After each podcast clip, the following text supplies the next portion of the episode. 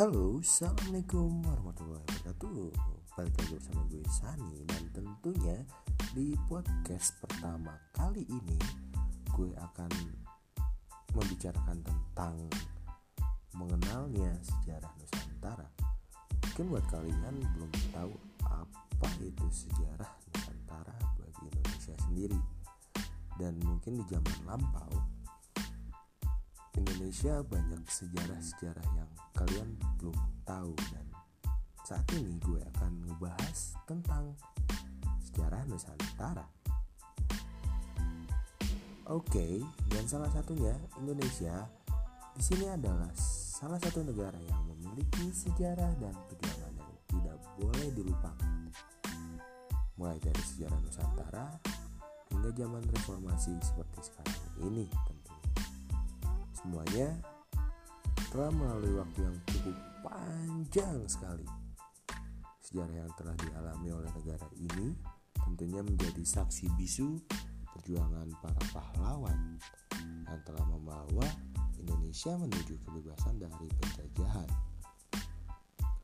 Sebelum adanya Republik Indonesia, Nusantara telah dijajah oleh beberapa negara. Berkat persatuan dan kesatuan yang dijunjung tinggi, Indonesia menjadi negara merdeka yang independen. Dan mungkin lebih lanjutnya tentang asal mula Nusantara dan sejarah Nusantara, gue akan ngebahasnya nih. Pertama nih, kerajaan hebat yang menjadi cikal bakal sejarah Nusantara jauh sebelum tahun Masehi, Nusantara menjadi nama yang dikenal masyarakat di masa itu. Mulai dari wilayah ujung Sumatera hingga Papua, sejarah Nusantara menyebutkan bahwa Nusantara memiliki wilayah dengan berbagai kerajaan yang mendiaminya. Lalu, apa saja kerajaan tersebut? Dan tentunya yang pertama di sini adalah kerajaan Majapahit ya. Mungkin kalian tahu ya tentang kerajaan Majapahit seperti apa. Tidak lengkap rasanya jika membahas asal muasal terbentuknya Nusantara tanpa menyebut kerajaan besar yang satu ini, yaitu Majapahit. Dan Majapahit adalah salah satu kerajaan besar dan berpengaruh karena berhasil menaklukkan semua wilayah yang ada di Nusantara. Kerajaan ini dibentuk tahun 1293. Wow, lama sekali ya. Mungkin gue belum lahir tentunya.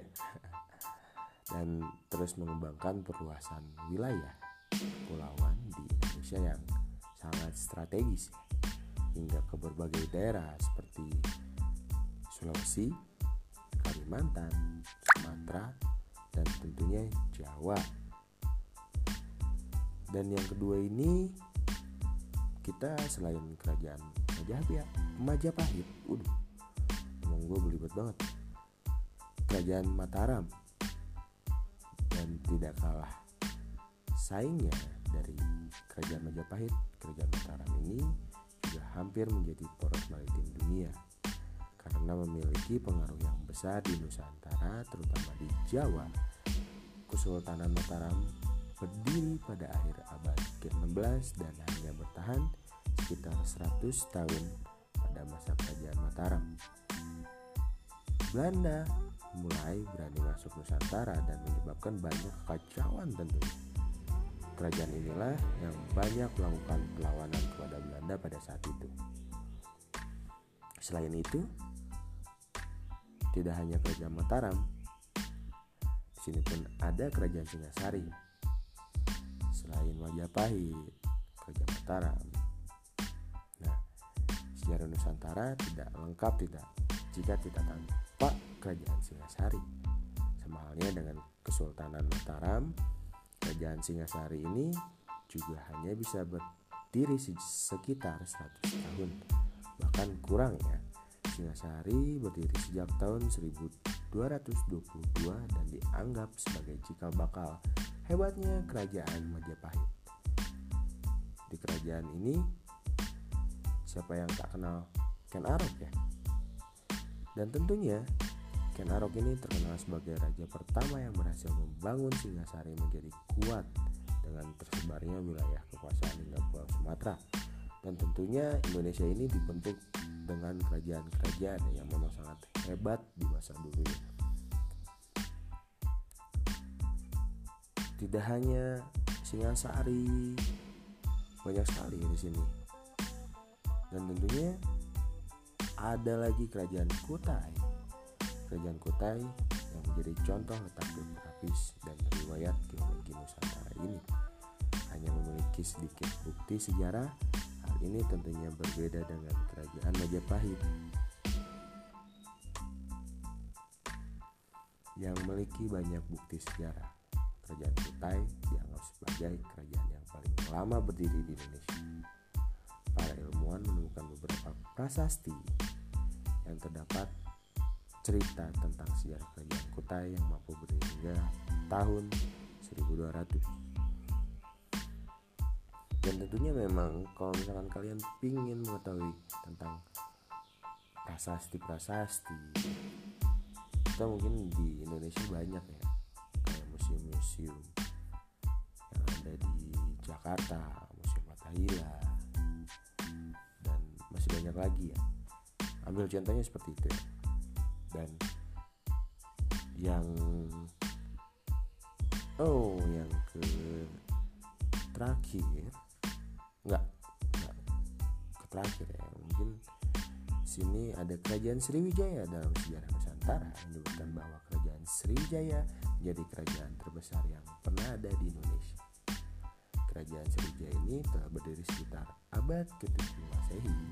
Hal ini berdasarkan bukti yang terdapat pada prasasti dan catatan perjalanan yang berada di Tiongkok tentu. Sama halnya dengan kerajaan lain, Sriwijaya juga telah berpengaruh bagi seluruh Nusantara pada saat itu. Wow, keren sekali ya.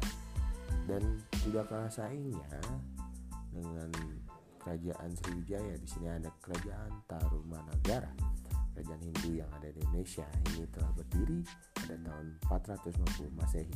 Konon nama Tarumanagara berasal dari kata Taruma yang artinya adalah sungai yang membelah Jawa Barat atau Sungai Citarum. Wow. Dan kata negara yang berarti negara atau kerajaan. Yang ternyata Citarum ini memang sejarah dari Tarumanagara ya. Dan memang kalian harus tahu sejarah-sejarah Nusantara yang ada di Indonesia.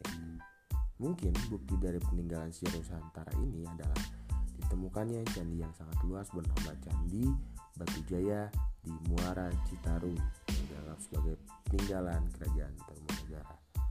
Mungkin masih banyak banget ya yang menjadikan sejarah Nusantara dan tentunya tidak boleh kita lupakan sebagai masyarakat Indonesia. Dan kalian harus menghargai para pahlawan yang memang memperjuangkan Indonesia dan tentunya sebelum adanya Indonesia terbentuk